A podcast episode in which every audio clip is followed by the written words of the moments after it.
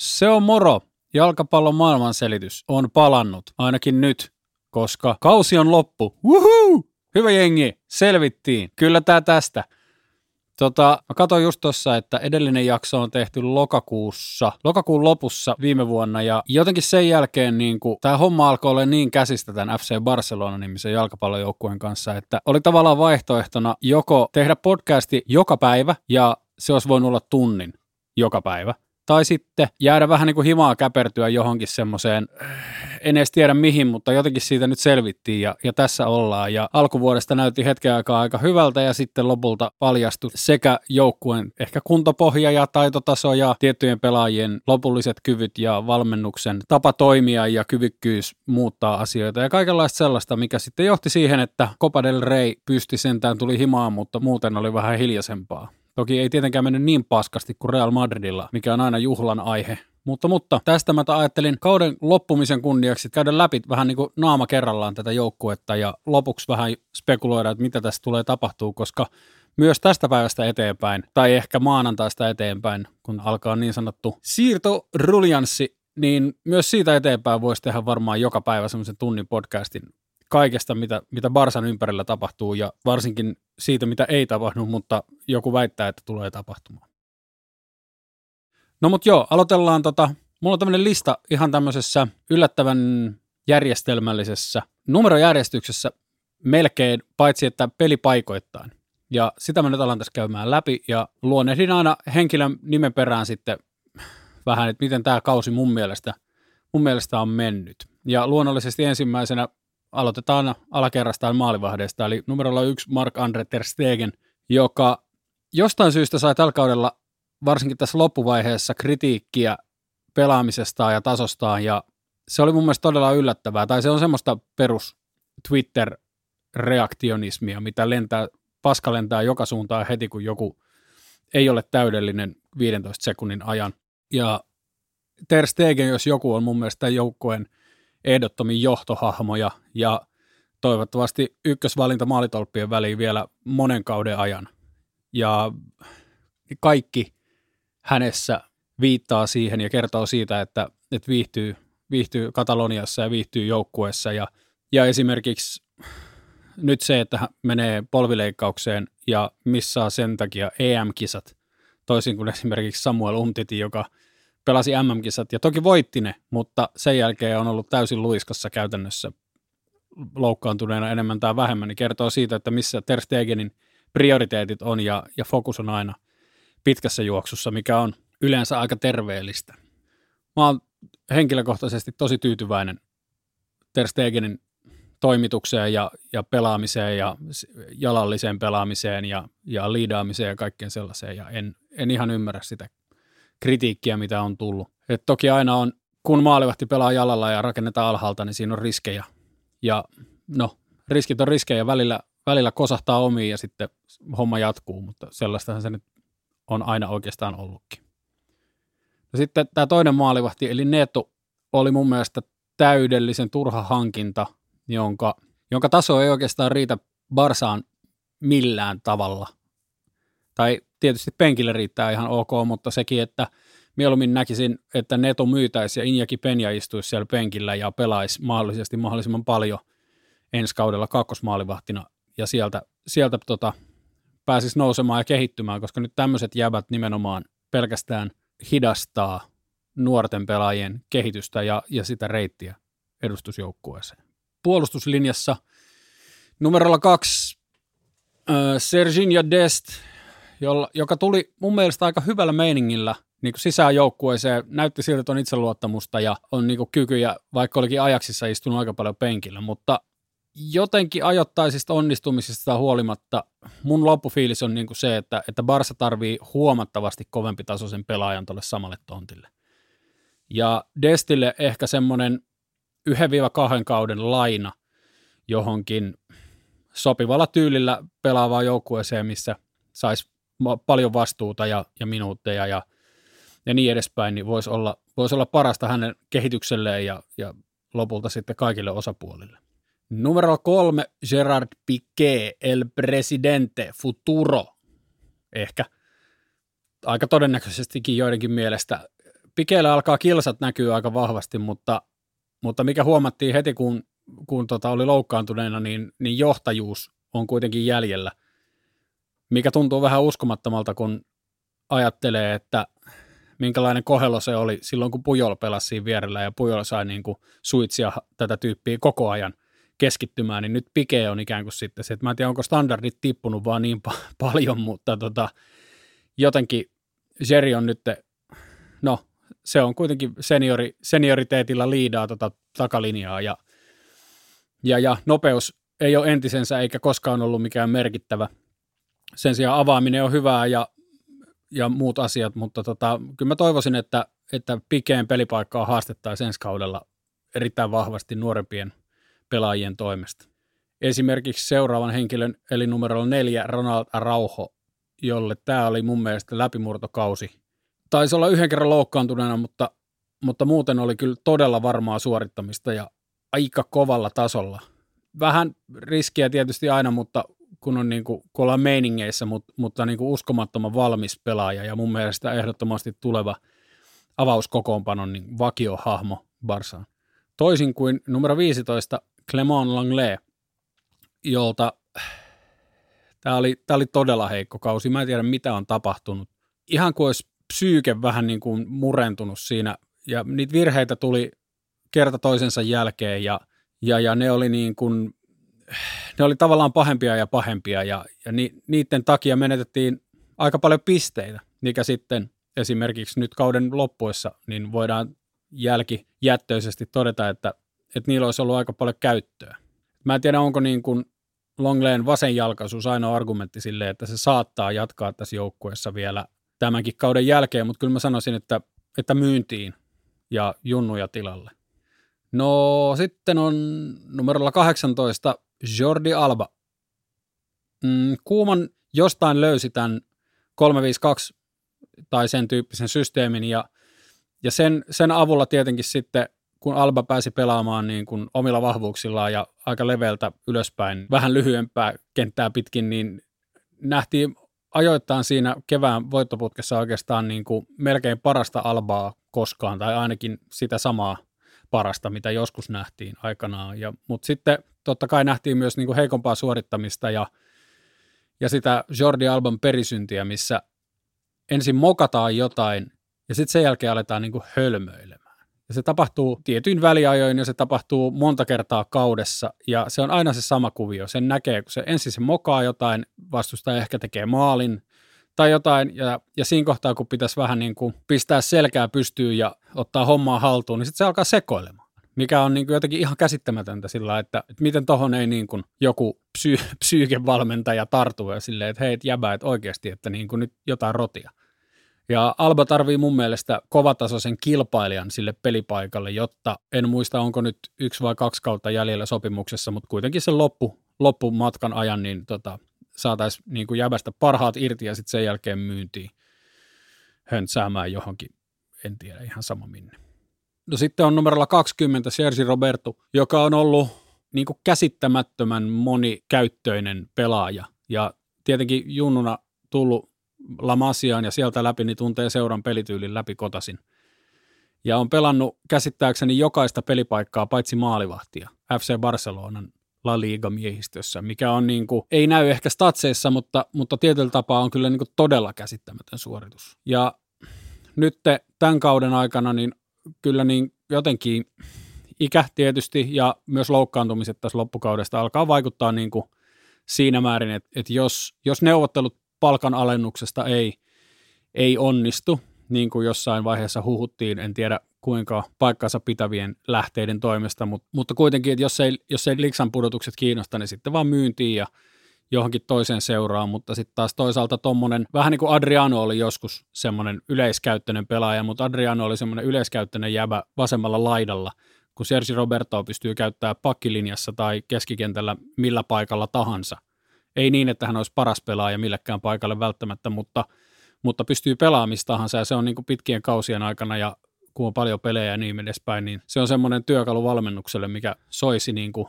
olla mahdollinen, jos siinä vaan mitään järkeä. Ja varmaan tämän kauden jälkeen pelaaja itsekin haluaa nostaa tasoa ja niin kuin palata siihen kondikseen, missä joskus on ollut, ja sitä paitsi PS Remontada, eli tavallaan jatkosoppari OK.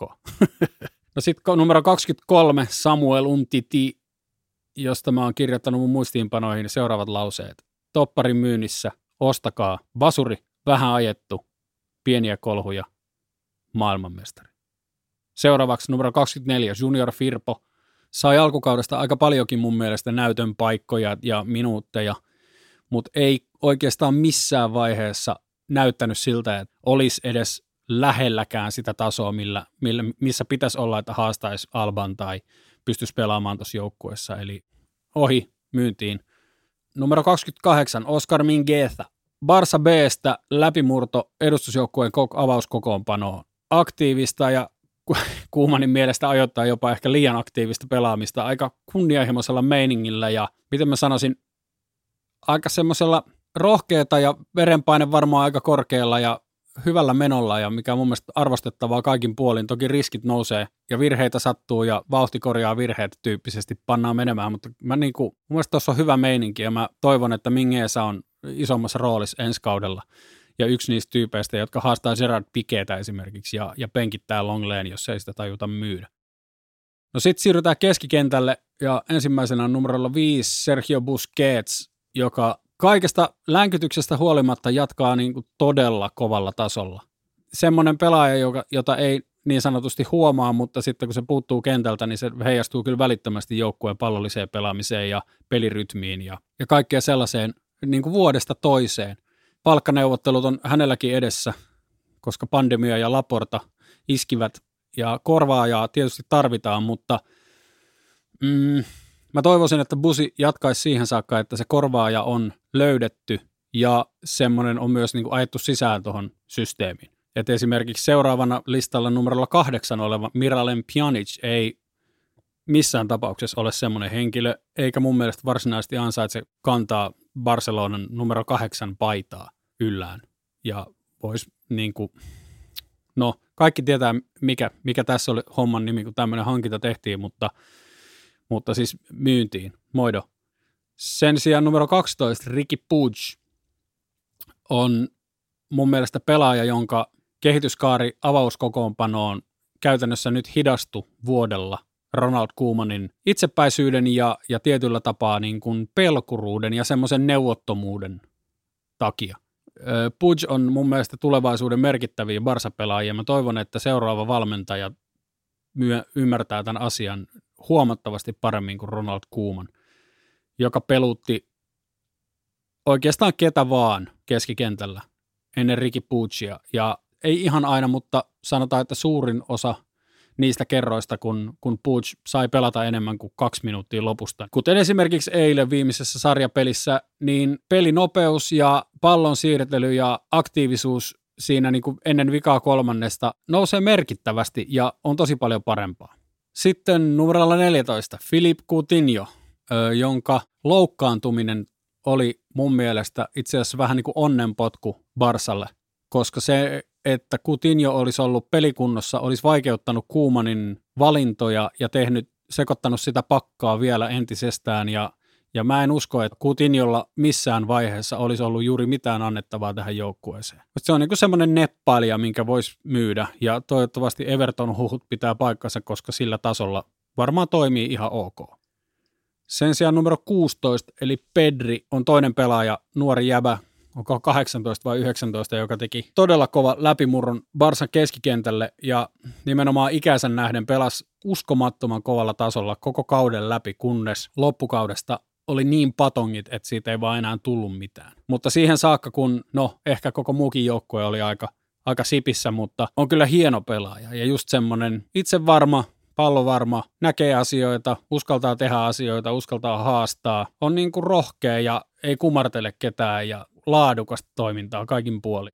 Toivottavasti pelaa Barsas todella kauan. Sitten mun listalla seuraavalla on numerolla 19 Mateus Fernandes ja mä oon kirjoittanut tänne, että kukas tää jamppa nyt taas olikaan, koska mulla ei ole mitään yhtään muistikuvaa, että mä olisin nähnyt sekuntiakaan tämän jäbän pelaavan. Taisi olla joukkuekuvassa semmoinen naama ketään tunnistanut, eli veikkaan, että tämä on joku Brasiliasta muutamalla miljoonalla ostettu tyyppi, joka myydään eteenpäin vähän vähemmällä ja sit, se oli sitten niinku siinä. En tiedä. Käsittämätön jotenkin, että tällä tasolla voi olla tämmöisiä hankintoja ja tällaista toimintaa ylipäätään, mutta ehkä tämä on se Bartomeon perintö nyt sitten materialisoituu meille tässä henkilössä.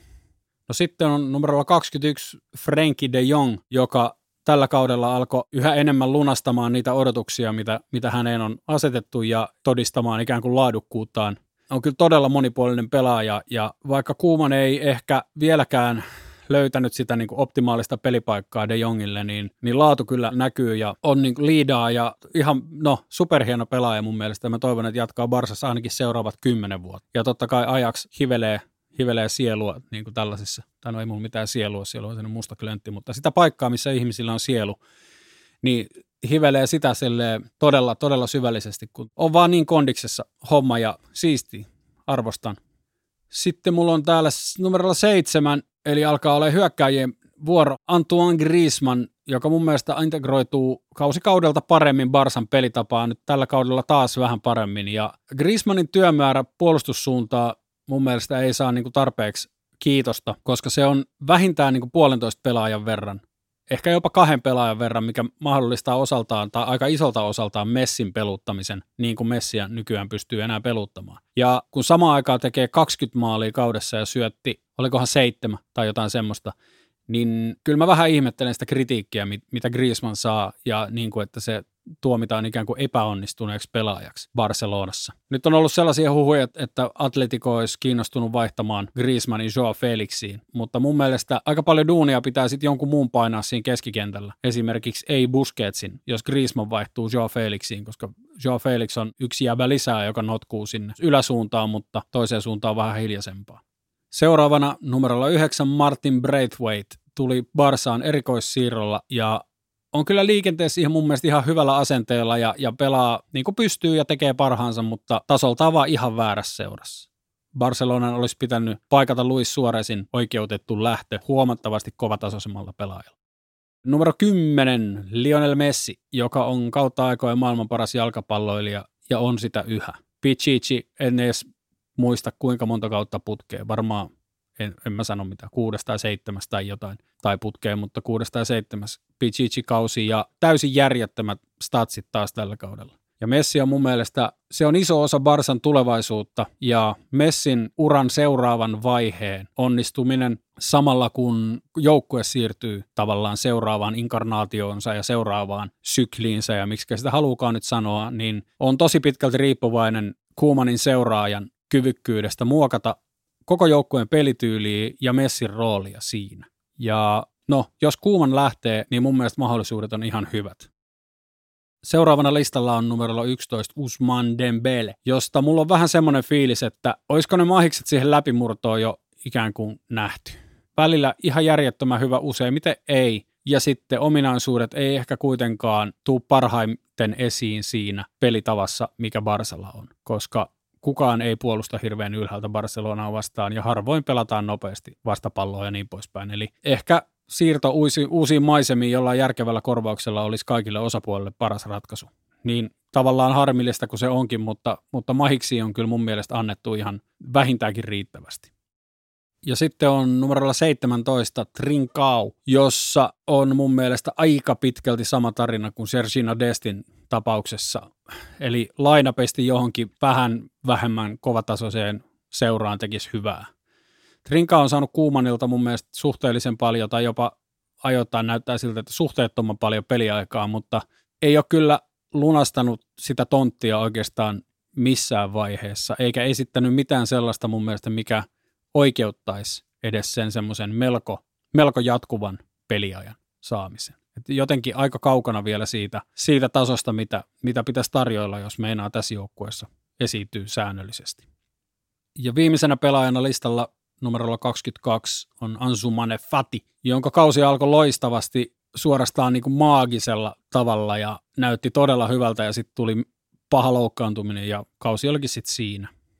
Ja mm, no, kuntoutus on nyt kestänyt pitkään ja on leikattu toisen kerran ja noin nuori pelaaja samaan aikaan, kun kuntoutuu tietyllä tapaa nopeammin kuin vanhempi ja rikinäisempi pelaaja, niin on ilmeisesti myös mahdollisuus sille, että, että ei välttämättä kuntoudu kuitenkaan niin kuin täysin samanlaiseksi. Eli sitten yhtäkkiä Ansu Fati saattaakin olla vähän erilaisilla ominaisuuksilla varustettu pelaaja, mikä on, voi olla hyväkin juttu, mutta toivottavasti kuntoutuu kuitenkin ensi kaudelle siihen kuosiin, missä oli, koska se oli kyllä, se oli mahtavaa, mahtavaa nähdä se, miten hyvin olin integroitunut ja miten ymmärtää pelitavan ja miten osaa liikkua ja miten osaa pelata ja syöttää ja tarjota, tarjota niitä syöttösuuntia ja tommonen on mun mielestä aina niin kuin ihan älyttömän siisti.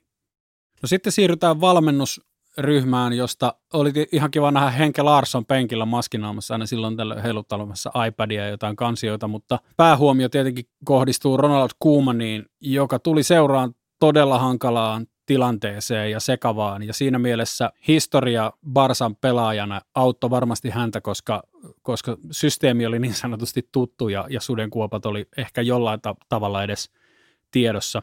Mun mielestä Kuuma teki hyvää duunia noin hankalassa tilanteessa. Se luotti nuoria pelaajia pitkin kautta, mutta sitten samaan aikaan, kun kausi meni eteenpäin ja, ja pelit tiukkeni ja etenkin isoissa peleissä ja, ja semmoisissa peleissä, missä kesken ottelun olisi pitänyt tehdä jotain, niin kävi aika selkeästi ilmi se, että, että valmennukselliset tai, ja, tai taktiset keinot ei vaan, ei vaan riitä. Ne on puutteelliset niin kuin tälle tasolle.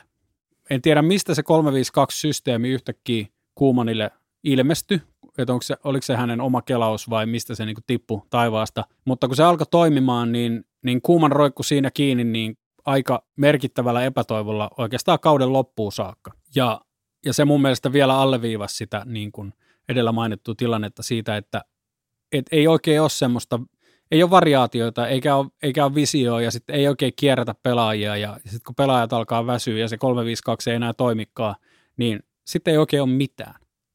Että monen, moni peli loppu siihen semmoisiin vähän niin kuin all in, inshallah-tyyppisiin vaihtoruljansseihin, mitkä käytännössä vaan rikko oman jengin peliä ja sekoitti sen, ja kukaan ei tajunnut enää, mitä pitää tehdä. Ja se on tosi harmillista, koska noi on just ne pelit, millä nämä kaudet voitetaan, jos voitetaan. Eli mun mielestä Kuuman on ihan hyvä valmentaja, ja seura ikonin asemasta huolimatta se ei valmennus taso ei vaan riitä niin kuin FC Barcelonan kaltaisen seuran ykkösvalmentajan pestiin.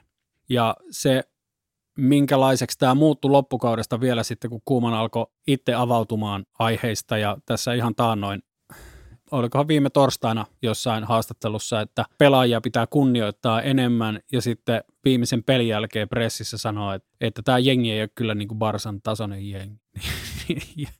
ja sitten perusnillitykset siitä, että, että mua ei ole tuettu ja niin edespäin, niin se mun mielestä, jos joku, niin alleviivaa sen, että lähtö tuli jo ja Kuumankin varmaan tietää sen. Mä luulen, että se on hänellekin jo kommunikoitu, mutta se ei vaan vielä julkista. Ja mun mielestä Kuuman teki aivan varmasti niin kuin parhaansa tässä tilanteessa ja tietyllä tapaa onnistui odotuksiin nähden tosi hyvin, mutta sitten kokonaisuudessaan ei ehkä kuitenkaan riittävän hyvin, jos ajatellaan, mistä seurasta on kysymys.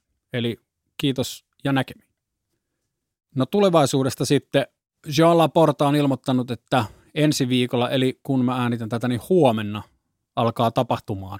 Ja Eric Garcia ja Kun Aguero on ilmeisesti jo pohjalta nimet paperissa julkistamista vailla odottaa mestariliigan finaalia tai jotain sellaista. Memphis Depay-huhut pyörii. Wijnaldum-huhut on sen, sen sijaan onneksi vähän laantuneet tässä viime aikoina. Mä en ihan tiedä, mitä sillä, mitä sillä jäbällä tuossa seurassa tehtäisiin. Ja Messin jatko tietenkin on puhuttanut pitkään, mutta mun mielestä kaikki merkit viittaa nyt siihen, että Messi on jäämässä. Sillä logiikalla, että jos, jos Messi ei olisi jäämässä, niin olisiko se jättänyt kauden viimeisen pelin pelaamatta ja lähtenyt vaan lomailemaan silleen, tsyp, moro. En usko. Enkä myöskään usko, että kun Aguero olisi tulossa seuraan, jos Messi ei olisi jäämässä sinne. Mä en tiedä, mitä tuosta Agueron siirrosta pitäisi olla mieltä. Mä ymmärrän sen siinä mielessä, että, että ne on Leon kanssa hyviä frendejä ja Aguero on suostunut raporttien mukaan ikään kuin kakkoshyökkääjän rooliin ja pelaamaan vähemmän ja merkittävän palkanalennuksen siitä, mitä alun perin hänen kanssaan on neuvoteltu. Eli siinä mielessä ihan järkevä, mutta mua kiinnostaa, että kuka se ykkösysi sitten olisi tässä joukkueessa. Samaan aikaan Laporta on tehnyt tämän ennenkin se on tullut ennenkin tähän seuraa ja pistänyt tuulemaan ja heittänyt kaikki helvettiin ja rakentanut sen homman uudestaan. Ja mä en hetkeäkään epäile, etteikö se tee sitä nyt. No, valmennus on tietenkin yksi asia, että onko se, onko Xavi, Xavi, joka tuli raporttien mukaan lomailemaan Barcelonaa, mutta sattumalta sille 22 matkalaukullista kamaa mukana, et en tiedä kuinka monet fudiskengät siellä on tai mitä kamaa, mutta aika raju lomailua mielestäni. Vai onko se sitten Garcia Pimienta, joka nousisi Barsa Bstä, vai molemmat ehkä jopa jonain tiiminä, en tiedä. Mun mielestä Pimienta olisi, olisi hyvä valinta. Siinä yhdistyisi niin moni semmoinen tähän seuraan olennaisesti liittyvä asia, että se jotenkin tuntuu niin kuin hyvältä. Ja kuten tuossa aiemmin sanoin, niin se Hansi Flick-homma, mä en usko siihen yhtään, en hetkeäkään. Enkä oikeastaan siihen Erik Ten Hag-läppäänkään, mutta lehtiä pitää myydä ja klikkejä pitää saada, niin jotainhan tonne pitää kirjoitella. Ja myös, myös Neymar saagan loppuminen oli mun mielestä jotenkin helpottava homma, mikä johtaa oikeastaan siihen, että tästä kesästä saattaa oikeasti tulla ihan mielenkiintoinen. Laporta on hoitanut ilmeisesti aika paljon fyrkkaa jolla lainatuksella. Stadionille on tulossa joku uusi sponsori ja palkanalennukset on, on hyvässä vauhdissa. Ja tämä on ihan mielenkiintoista nähdä, että mitä tulee tapahtumaan. Mm, EM-kisat ainakin tulee tapahtumaan jollain tasolla ja niihin mulle ei ole mitään ihan älyttömiä odotuksia, koska kaikki pelaajat aika pitkälti, jotka sinne osallistuu, on pelannut nyt tämän niin kuin pandemian takia ja sen jälkeen ja sen aikana aivan järjettömiä minuutteja. Et jossain statistiikassa mun mielestä luki, että Real Madridilla oli 66 loukkaantumista tämän kauden aikana. Isompia ja pienempiä tietenkin, mutta, ja ne johti niin kuin siihen, että, että Ansu Fati teki enemmän maaleja kuin Eden Hazard, mikä on saavutus sinänsä, mutta, mutta tota, on, se, on se jotenkin raju, että tämmöisen kauden jälkeen, Man City on pelannut ilmeisesti siitä, kun kausi alkoi joskus viime vuoden syksyllä, niin joka neljäs päivä on ollut matsi. Ja nyt kausi loppu ja kohta pelataan EM-kisat, niin kyllä nuo pelaajat on niin loppu, että olisiko ne EM-kisat vielä pitänyt siirtää vuodella, koska ei niistä varmaan mitään ihan legendaarista fudista tule. Ja sitten sen jälkeen alkaa taas heti seuraava kausi. Mutta katellaan pelejä ja palaillaan aiheisiin syssymällä, niin kuin sanotaan. Vamos!